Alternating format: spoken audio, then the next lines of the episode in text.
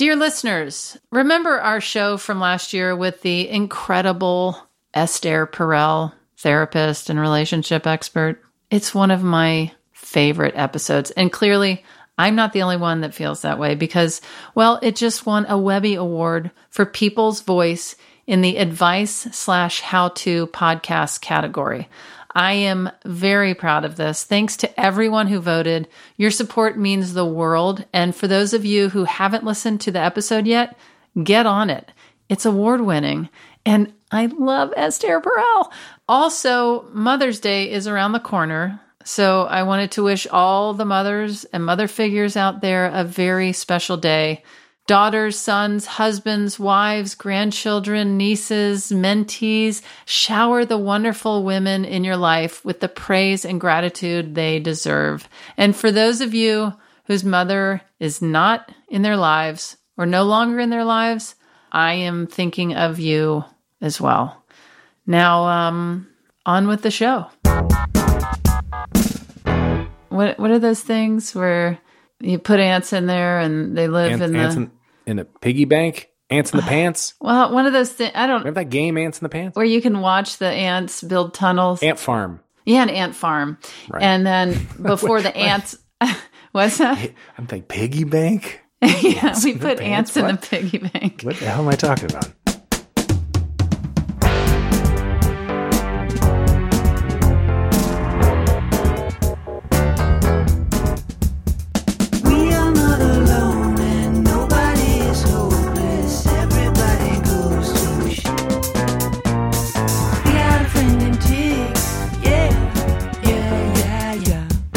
This is Don't Ask Tig. I'm Tig Notaro, and if you're still asking, you must be clueless. Today's guest is an actor who has starred in movies like I Love You Man, This Is 40, Anchorman, and Ant Man, in which he plays Ant Man himself. Paul Rudd, welcome to Don't Ask Tig, and thank you so much for being here. Thank you, Tig. It's a pleasure to be here. I realize I'm in a lot of movies that end with the word man. yeah. Have you never noticed that? No, well, not not really. I mean, I thought when you said in your intro when you were talking about Clueless, that was the perfect segue into Clueless, which was the second movie I ever did, but the first to ever come out. And then instead, it was other movies you mentioned, Uh-huh. all ending in man. So yeah, I think it really was the first time I ever I kind of put that together. Well, I was referencing your movie when I said clueless. Oh, that's why I thought of it. I think maybe I'm the one who's clueless. snuck right by you. Um, now, several years back, Paul, you welcomed me and my wife into your upstate New York home after I demanded a meeting because we were potentially looking to buy a house in the area. Yep. And you didn't really know me that well. And then maybe a year ago, I got an out of the blue email from you saying you were going down a rabbit hole watching all of my stand up specials again. Oh yeah. You're just one of those guys where I don't ever hear anything bad about you. I guess my point is why you got to be such a nice guy. Oh, I'm really not. You know, we have a couple of mutual friends, so Uh-huh. I think maybe you're only hearing about stuff about me from them, and they're friends, so they're going to say nice things. Well, I like to believe what they're saying.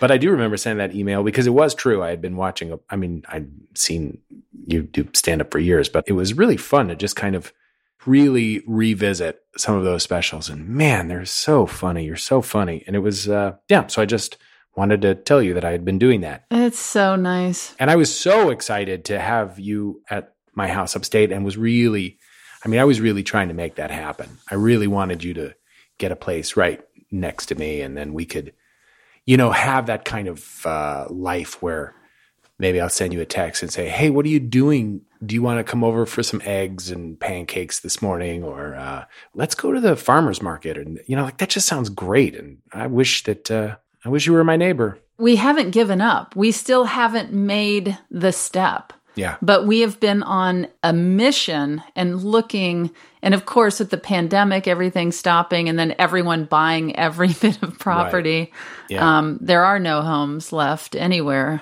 almost in that area. nothing's available as far as a home, land, cars. Wood. Yeah. Just everything is stopped. Right. So it, everything's much harder. Hopefully, it'll ease up sometime soon.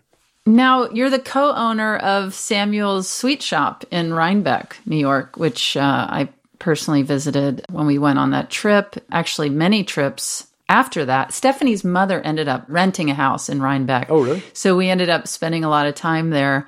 We brought our children to the candy shop. And what drew you to the candy business? And Oh man. how much candy do you personally eat? Well, I eat a lot of candy. I really like candy. Okay. I like candy that is intended for little kids. Uh huh. I always have. Like one of those big, swirly, colorful lollipops where you just lick something the size of your face. Yeah, yeah. I like those. hmm I like Mike and Ike's and, you know, anything that's kind of like, like sprees or bottle caps. And it is true that I'm a co owner in this candy store, but it wasn't anything that I had planned on doing. It just happened that this candy store existed when I moved close to the town. When I went to Rhinebeck, I didn't really know anyone there, but there, I went into this candy store called Samuel's, and there was a guy working there named Ira. My son was, I don't know, three years old or something. And he said, Jack, when you're old enough, you can work here. He was this really sweet guy. And this little candy store in this town was idyllic and nice. And all the, you know, high school kids worked there. And anyway, it was uh, really sad, but he was a young guy in his 50s. He had a heart attack. He died. Oh, And his family wanted nothing to do with his business.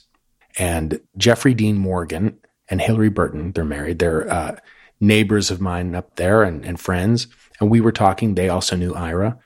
And then our other friend, Andy, we all went in together and bought the candy store, kind of with the idea that we just wanted to keep it for the town. yeah. And uh, then there's a guy named John Traver who had worked there since he was a teenager. And now he was in his early 30s and he wanted to run the candy store. And so he does. That's incredible. That's how it all happened. Yeah, years ago. They also make a good latte there. Oh, man. Well, the one thing we really wanted to kind of up the game was in the coffee department because Uh-huh. we have pastries and cookies. It isn't Yeah. just candy, Yeah. but the coffee is out of sight.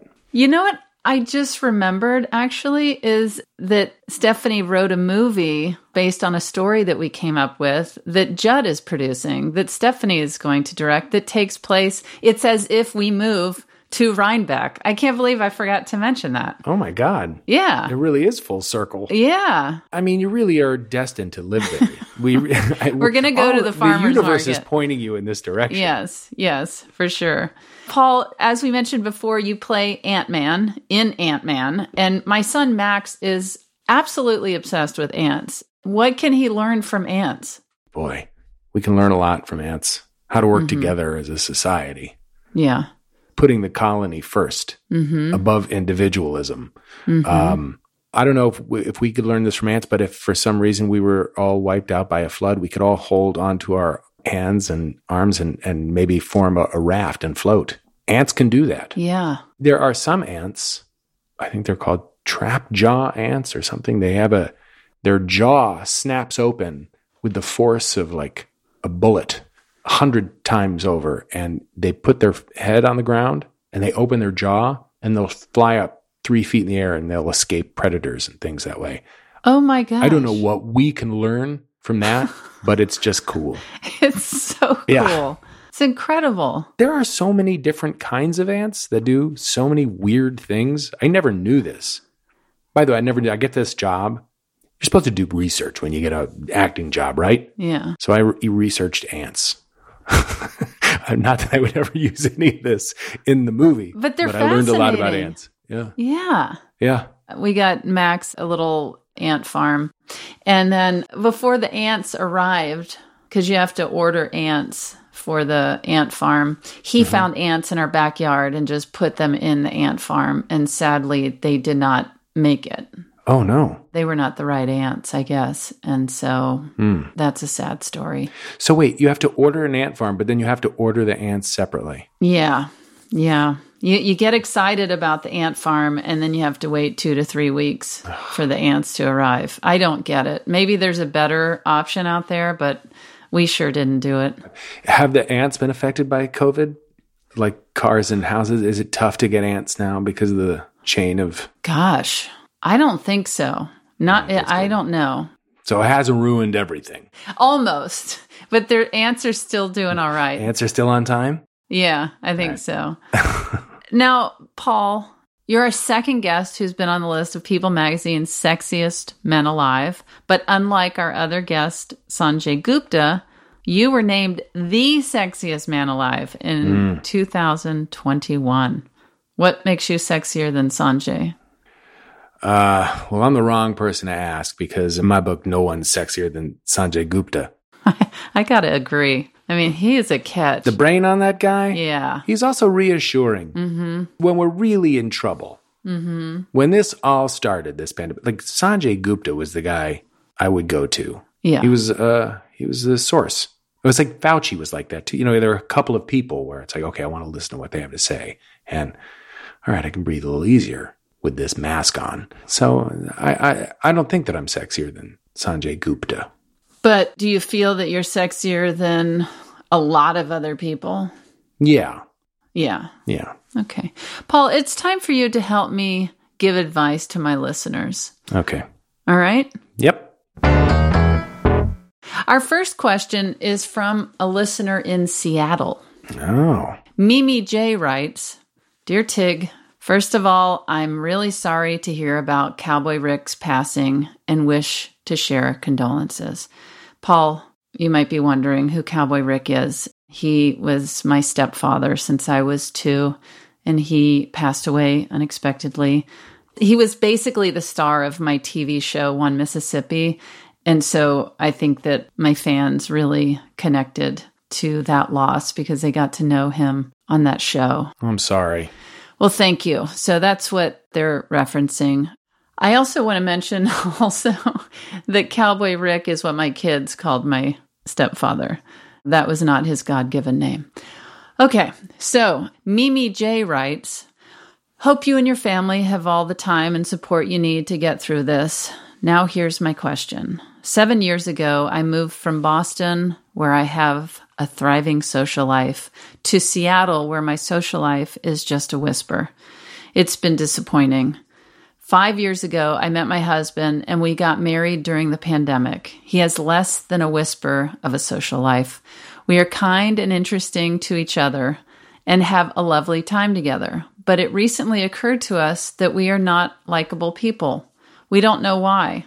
Perhaps it's an energy we give off, or maybe we unwittingly scowl when we're not engaged in conversation. Either way, we're not winning people over. We don't think it's healthy to just hang out together and we want to make friends, but we need help being likable. How does one become more likable? Paul, do you have any feelings? Well, I, you, you know, even by just that letter, I think these are, must be likable people. Uh, I mean, I thought that was actually a very thoughtful thing that she wrote. yeah. We have to recognize the situation we're in right now. You're you haven't been there that long, and there was a pandemic. Mm-hmm. Everyone is kind of still tentatively working their way back into the world. They're seeing friends that they hadn't seen for a while. They're reconnecting. This is like everything else, probably just going to take a, a, a little bit of time. It is weird timing. It's a weird timing. I think that Yeah. timing is, you know, it's a big, big deal. I would say maybe you're going to Seattle. Maybe um, you can always start uh, a conversation with anybody there and say, "Oh boy, how about this whole uh, Russell Wilson trade to the Broncos?" and um, I would think that maybe that would be a, a subject that a lot of the people that you meet in Seattle would have very strong feelings about, and it's a good way to kind of start a conversation. But what if this person, Mimi J, doesn't have follow up information? Because if I took that suggestion of yours and then I guess you could just follow it up with, I, I don't know anything. Mm-hmm. Yeah, you don't know. It's, this I'm is just saying. I'm just throwing this out there, and then it's I'm new like, to town. yeah, I'm new to town. People are really upset about the Russell. What? Tell me about the. How are you feeling about this? Because really, uh, if you can just listen to people, Mm-hmm. then people feel as if they've been heard and they're ready to start a, a friendship. Yeah, It's like, wow, this this person kind of is listening to my uh, gripes or whatever. right. I think also, I mean, I don't know, you know, I love Seattle. I go there all the time to Mm-hmm. perform. But you know, sometimes cities can be a little cliquish, and um, Yeah. it's not like a small southern town or Rhinebeck like we're talking about. And it's also a city that where people are likely hiding under umbrellas and raincoats and Right. You know trying to get out of the rain and reading a book in a snuggly little coffee shop. Yeah, I would not worry about it too much. You know, if you've mm-hmm. come from a place where you had a pretty strong social circle, chances are you're a pretty social person. I would imagine you're much more likable than you're giving yourself credit for.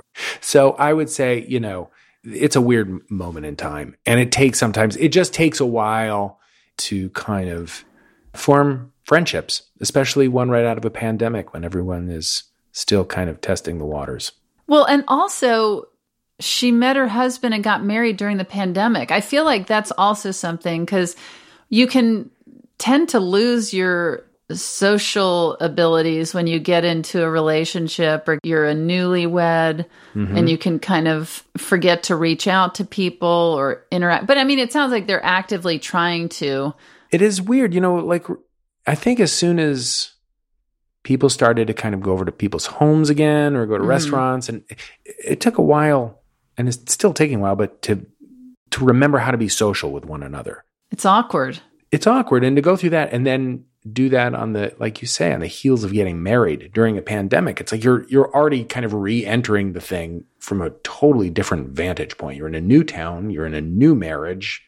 It's it's a lot to deal with. also when you're an adult you don't have the things that you could rely on when you were younger like school and after school activities Yeah. like when you're in your 20s it's so much easier to socialize and i was just talking to somebody recently about how church is one of those things that is so helpful to people in their lives when they're not in school anymore, their jobs ended, and they're elderly Yeah. and they're not alone anymore. Because, not that I'm here to push people on church, but it was just an interesting conversation where I guess I knew that, but when I really thought about it, and I think this all came up also after my stepfather died. And I was talking to my friends because my stepfather mainly spent his time with his brother and my aunt. And um, he wasn't a churchgoer or anything like that. So he had a very small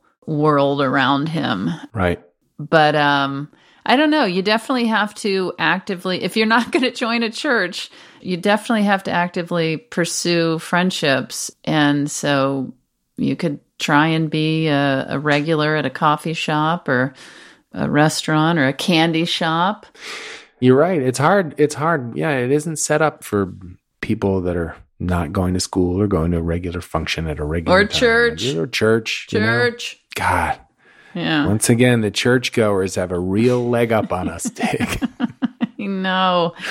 Oh mm, well. Mm, I mm, guess the the point is that you can't expect friends to walk up to you on the street. Uh, you have to find them, but also understand that you're in a weird situation right now with the move and the pandemic and being an adult and whatever. So, uh, Mimi J, listen to whatever Paul's saying. He's he's a very likable guy, and I don't care what he says about himself.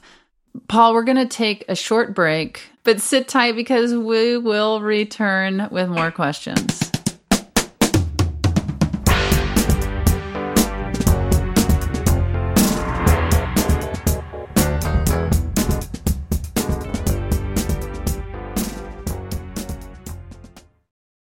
If you're shopping while working, eating, or even listening to this podcast, then you know and love the thrill of the hunt. But are you getting the thrill of the best deals? Rakuten shoppers do. They get the brands they love with the most savings and cash back. You can get it too. Start getting cash back at your favorite stores like Macy's, Sephora, and Zappos, and even stack deals on top of cash back. It's easy to use and you get your cash back through PayPal or check. The idea is simple. Stores pay Rakuten for sending them shoppers, and Rakuten shares the money with you as cash back. Download the free Rakuten app and never miss a deal. Or go to Rakuten.com to start getting the most bang for your buck. That's R A K U T E N.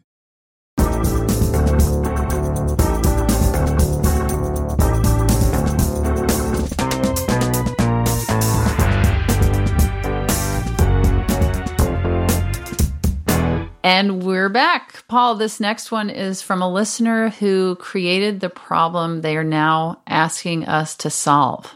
Megan writes, My kid is two and a half. We started telling her no, ma'am, when she's doing something she's not supposed to, sort of tongue in cheek. However, she has started telling everyone around her no, ma'am, in her most serious little toddler voice when something is going on that she doesn't like. It's hilarious and very cute, especially when she says it to manly men types like her dad. But of course, I also want her to be taken seriously when she says no, especially as she gets older. Do we need to change this habit now despite the joy it brings us, or can we wait for her to grow out of it? I uh I'm the I'm not the person to ask because my 5-year-old twin sons say things they are absolutely not supposed to say and uh, we do not stop them ever. Yeah, So I'm the same. I'm the. Uh, I was the same with my kids. it's just so fun to hear them say things incorrectly or say weird things, or the, it's they're going to grow out of it. Yeah, it's the only time you get to hear them say the cute, ridiculous thing of a to- two year old saying no, ma'am, to a big, burly Yeah, man. Why would you stop that? never. Never. Mm-mm. In fact, I feel like it would pack even more of a punch, even as she gets older, to say no, ma'am, to Yep. uh, uh, anybody. If anything, the question should be: How can we teach our daughter to hold on to this and say it l- uh, longer as she grows up? Yeah, I again, I am I'm not the person that I think you are the person. I think you're 100% right on this. I don't know. I mean, my sons their their problem is they casually just having lunch. My son Max turned to Finn and they were talking about sports and Max said, "What the f- are you talking about?" And Finn said, "I mean, "It's true. They won the World Series." Uh, and it's ju- it's not even there's nothing our backyard was leaking, the sprinkler exploded and Mac and Finn walked out and said, "What the f- happened here?" And then when the the guy was fixing the yard and Finn calmed down, he genuinely just asked the guy, "So, uh, what the f- happened out here?" so that's that's what's going on at our house, and we've never gotten any feedback from the school.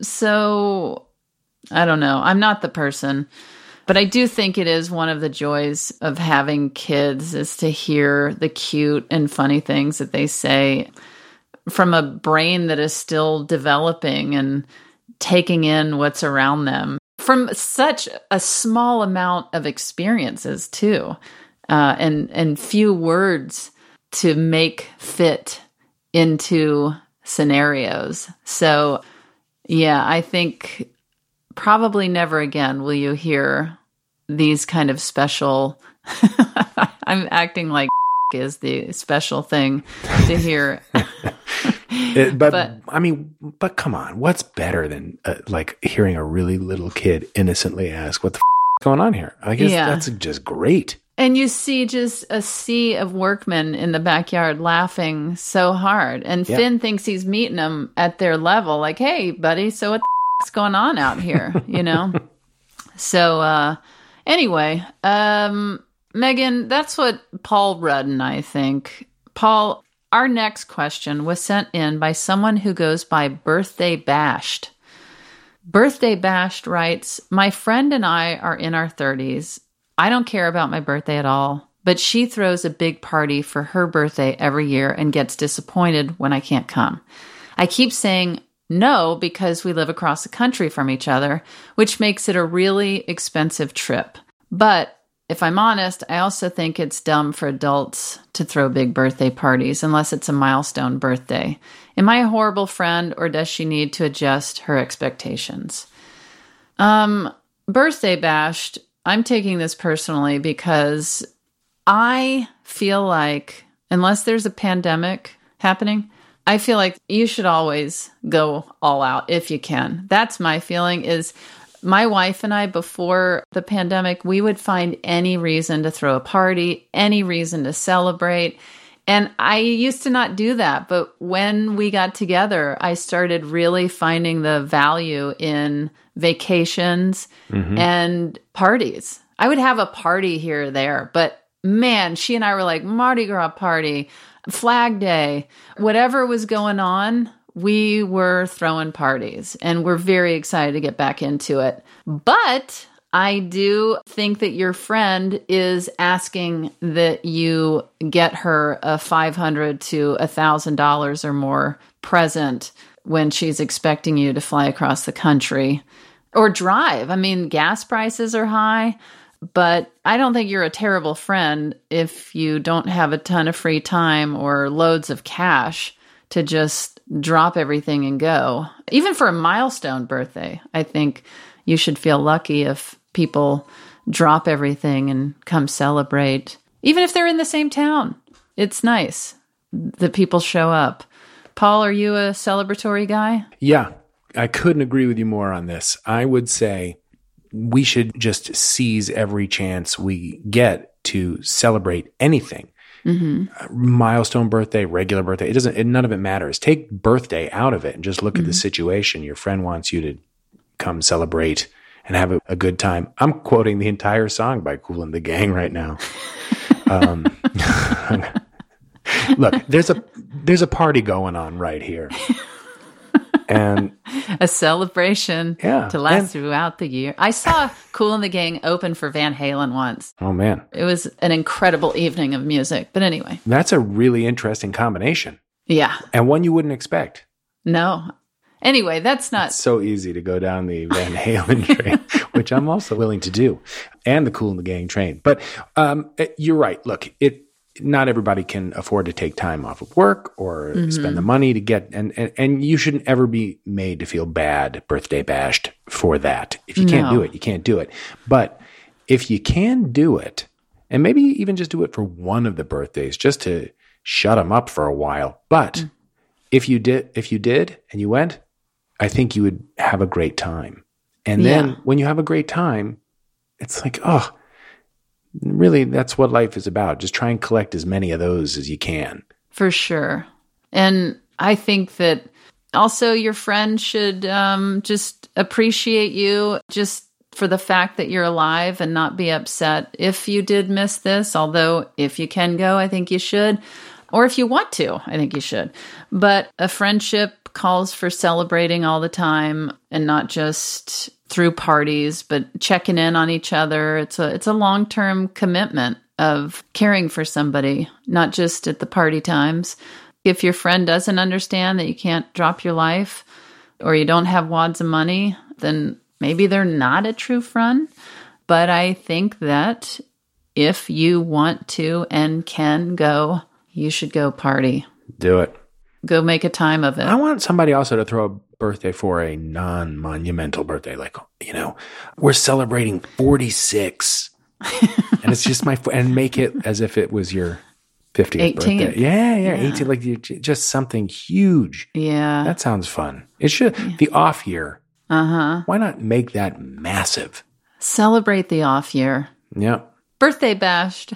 Hope that helped. Paul, um, your experience in the world of confectionery might help for our last listener question. Okay. I I hope so.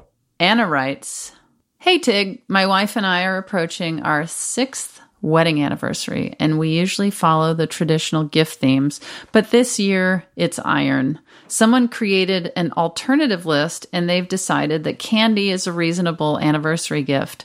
What iron slash candy gift would you give Stephanie? Do you have any anniversary traditions? Um, we've never followed these lists, but whenever I remember or am reminded about these lists, I always think, I want to start following those. Do you follow those, Paul? No, no, like the, this is the wood anniversary, like that kind of thing now. And I never do. There's something kind of nice about it. Yeah. Iron is tricky. I mean, if you want to combine it with candy, it's a little harder. Maybe it's a container that you serve the candy in, but Like an iron. an iron bowl of filled with Skittles. Yeah. you know, maybe um, some sort of artwork made out of iron. Mm-hmm. I don't know, man. Iron is it's easy to stumble upon. It's not a rare element, you know, so uh, it shouldn't be too hard to come by. Maybe just an iron. Yeah, I was just thinking maybe we should start selling gummy irons at our store. You know, just Mhm, that's a smart move, Paul. yeah, ah, just for all people celebrating their sixth anniversary. Yeah. Uh, maybe you could also just maybe you should give you could give your wife an actual vending machine because I'm sure there's it's made of iron. There's some iron in there, right? Like uh, an old vintage one Yes. that you could find on eBay. Yes. A vending machine. That's kind of a cool gift. yeah. Especially if you make her pay each time she gets candy. Speaking of vending machines, we took Max and Finn to a they lo- they are so athletic, and they, we took them to a batting cage. Uh, the lesbian moms with their kids at the batting cage, and they're just like plowing away at the baseballs and then they noticed inside that there was an arcade and they had never seen anything like that in their life and oh. so we went inside and they were just you know dumping quarter after quarter after quarter after quarter into each of these games that they they've never played an arcade game It must have been sensory game. overload. I mean, Oh my just gosh. a little. They did not only sens- sensory overload. They didn't know how to play the games, and it was just coin after coin after coin in there, and um, and they were getting frustrated after a while because anywhere from like Pac Man to that machine that has the claw that tries to grab the stuffed animal or candy Right. out of the thing, they couldn't make anything happen, and I noticed a vending machine and I said, "Oh my gosh, you guys should try this game."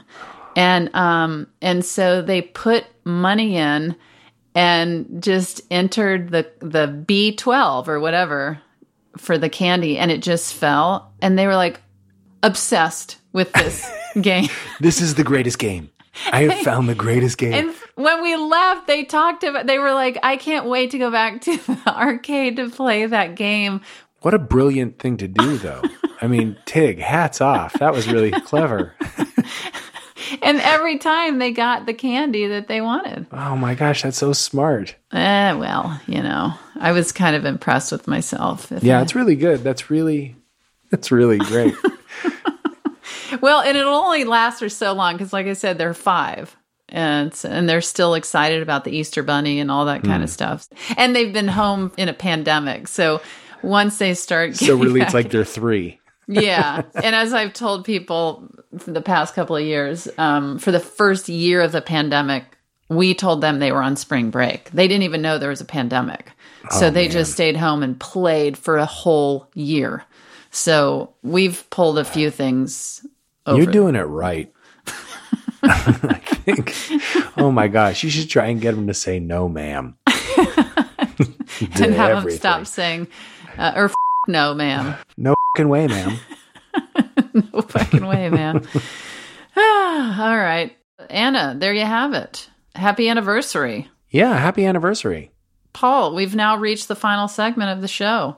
It's called Name That Thing. Name That Thing. This is where my listeners write in when they need us to name a thing for them. Okay. Anything from a beehive to a Wi Fi network. The catch is they must use the name. This is binding, so we can't mess this up. Okay. Any questions before we proceed?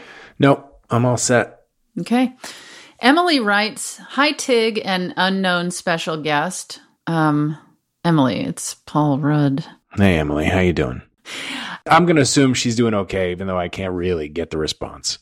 Yeah, yeah. Let's hope she's doing okay. Who knows when this came in? Life can turn at the drop of a hat. Yeah, Emily, I hope you're doing all right. we both do, Emily. Hang in there. Hang in there, Emily. Emily continues to write I recently got hired for a position I'm really excited about. While accepting the offer, the director mentioned that another employee has the same first and middle name as I do. She asked if I had any nicknames I could go by, but I don't. I'm in need of a new name. Any ideas? For context, my name is Emily, and I'm a librarian in a small town public library. Thanks so much. Oh boy. This is very odd. What would you do, Paul, if somebody said, We already have a Paul? Pick a new name. Yeah.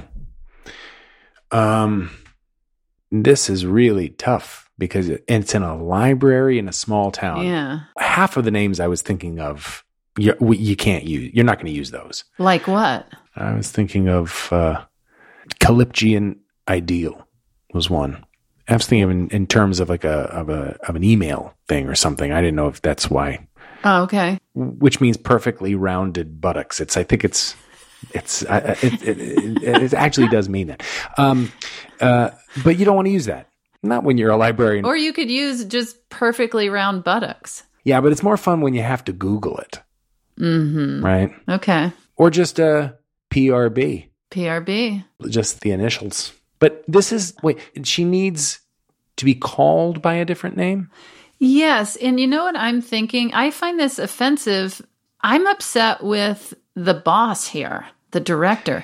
It seems like a big ask. I was going to say who wants to change their name, but I'm sure there are people that are like, oh, I hate my name. And let's assume Emily's already thought of the obvious of M. But if I were you, Emily, I would take the name Boss. Oh, boss. Hmm. How about that? That's pretty good. Yeah, yeah. And then this boss has to call Emily boss. Paul, what do you say? I mean, I like your thinking on this. Um, I don't know this boss. I, I, I mean, I think it's a really big thing to ask an, a grown up to change their name. Something tells me, even though there's another Emily, mm-hmm. they'd be able to each use the name Emily and figure it out. That's a really good point. it point. seems. It seems. I didn't know, even think about that. like yeah, Emily two. we had Emily 3. Emily three. What if she goes by Emily three, A- and Yeah. then there's only two of them, and then it creates even more confusion because somebody will think that wait, was there another Emily that's not here anymore? Or number 1. When uh, my kids were little, we had a babysitter named Emily, and they couldn't say her name. They called her Mimi. They were trying to say Emily. Sure. And so she always went by Mimi. So whenever I hear Emily, I sometimes just think Mimi. Okay. Um, so we have Mimi, we have boss. And then Emily too. Emily 2. What about captain? I feel like it should be a bold statement because it's a bold request. So, like, oh, you want me to change my name? Okay. Call me captain. Call me boss. Or Mimi. Cap, cap, cap, captain. Captain is pretty good. Captain. Um, Sheriff. Lieutenant, comptroller. Mm-hmm. It's not as high ranking. Mayor. Mayor. What about the mayor? Well, you know, it's funny because my kids call me Mayor. It's French for mother, M E R E, Mayor. Mm-hmm. But my son Max always calls me Mayor. I think it's because he watches Paw Patrol and mm-hmm. there's a mayor on there. Yeah. But yeah, I like Mayor. What about Cowboy Emily?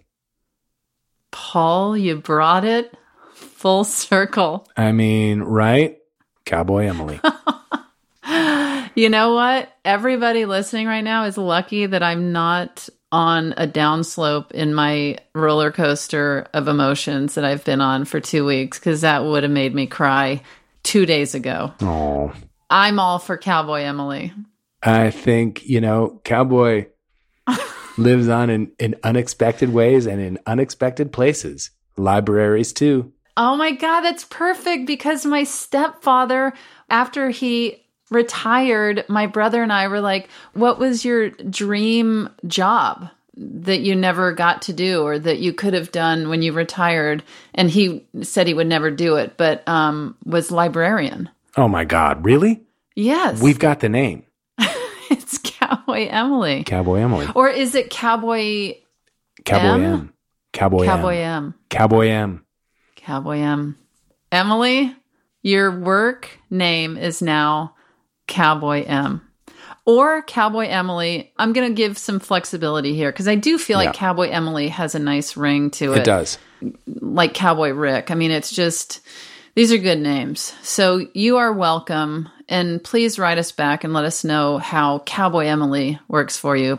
Paul Rudd, nicely done. Oh, I mean, and how crazy I I can't wait to call my brother and tell him that because I just that cowboy Rick wanted to be a librarian. I mean, it just it fits so perfectly. Maybe Oh. this, maybe this is all you know circuitous and done for a reason. There was a reason that her boss said you got to come up with a new name. There was Yes. a reason Emily wrote in to you, agreed. an unspecified guest. So I'm a little bit stunned now that I put that extra piece into place, and I really can't wait to call my brother. To like, can you believe this? Uh, because we really did encourage him over the years to just follow your dream, become a librarian, and he just didn't. All right, Paul Rudd, do you have anything you'd like to mention to our listeners? Just that I adore you, Tig, and I think your listeners must be pretty cool because they're listening to you. So I have nothing nothing else to say other than that. I'm honored to be on your show. You know, I'm I'm really happy about the the librarian part of it. The the other the other two uh, the advice I offered I thought was useless. I didn't Not offer true. anything worthwhile. Uh, I I didn't really give any insight, but I'm glad about Oh I'm glad we came up with Cowboy Emily. It was all worth it for that. I got chills in my arms. Thank you for doing the show and for coming up with Cowboy Emily. And Cowboy Emily, you gotta use it. All right. Uh, thanks again for taking the time, Paul. I'll I'll see you soon. Sounds good, Tig. Thanks. Goodbye, sir. Bye. Hello again. Now that this episode is over, you have no excuse. Make your way to tignotaro.com to reserve your seats for my next live and in person show.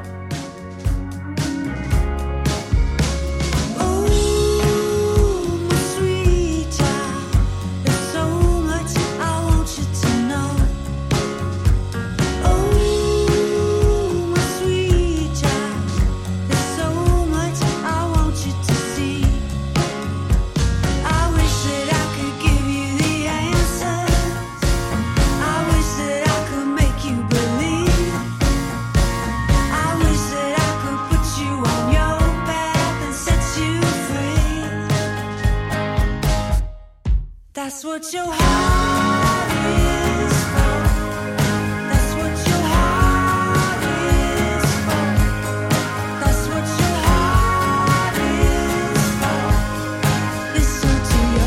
Ask Tig is hosted by me, Tig Notaro. It's produced by Thomas Willett, Shana Deloria, and Ryan Lohr. Our executive producer and editor is Beth Perlman. Engineering and sound mixing by Johnny Vince Evans, Eric Romani, and Derek Ramirez. Digital production by James Napoli. Talent booking by Marianne Ways. Production support from Pizza Shark. Our theme music is Friend and Tig by Edie Brickell and Kyle Crusham, and Listen to Your Heart by Edie Brickell. Special thanks to Hunter Seidman. APM Studios executives in charge are Chandra Kavati, Alex Schaffert, and Joanne Griffith. Concept developed by Tracy Mumford. Our executive consultant is Dean Capello and Gobsmack Studios. You can always ask for advice at dontasktig.org. Just write in with your problem or send us a voice memo. Remember to follow us on social media at Don't Ask Tig. Don't Ask Tig is a production of American Public Media. And as always, thanks, Dana, and I'll tell Becky.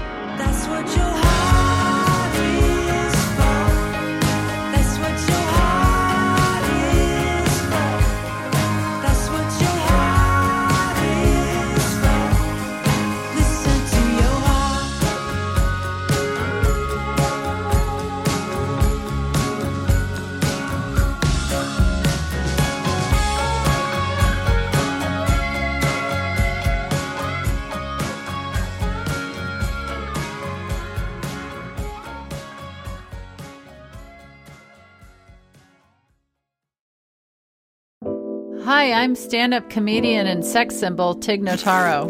And I'm actor and writer Cheryl Hines. Before Cheryl and I got into the big business of podcasting together, we were just simply friends. And we're still friends, but now we talk about a different documentary every week on our podcast, Tig and Cheryl True Story. So whether you love documentaries or just want to hear us slowly lose our minds, check out Tig and Cheryl True Story wherever you get your podcasts. All right, cool.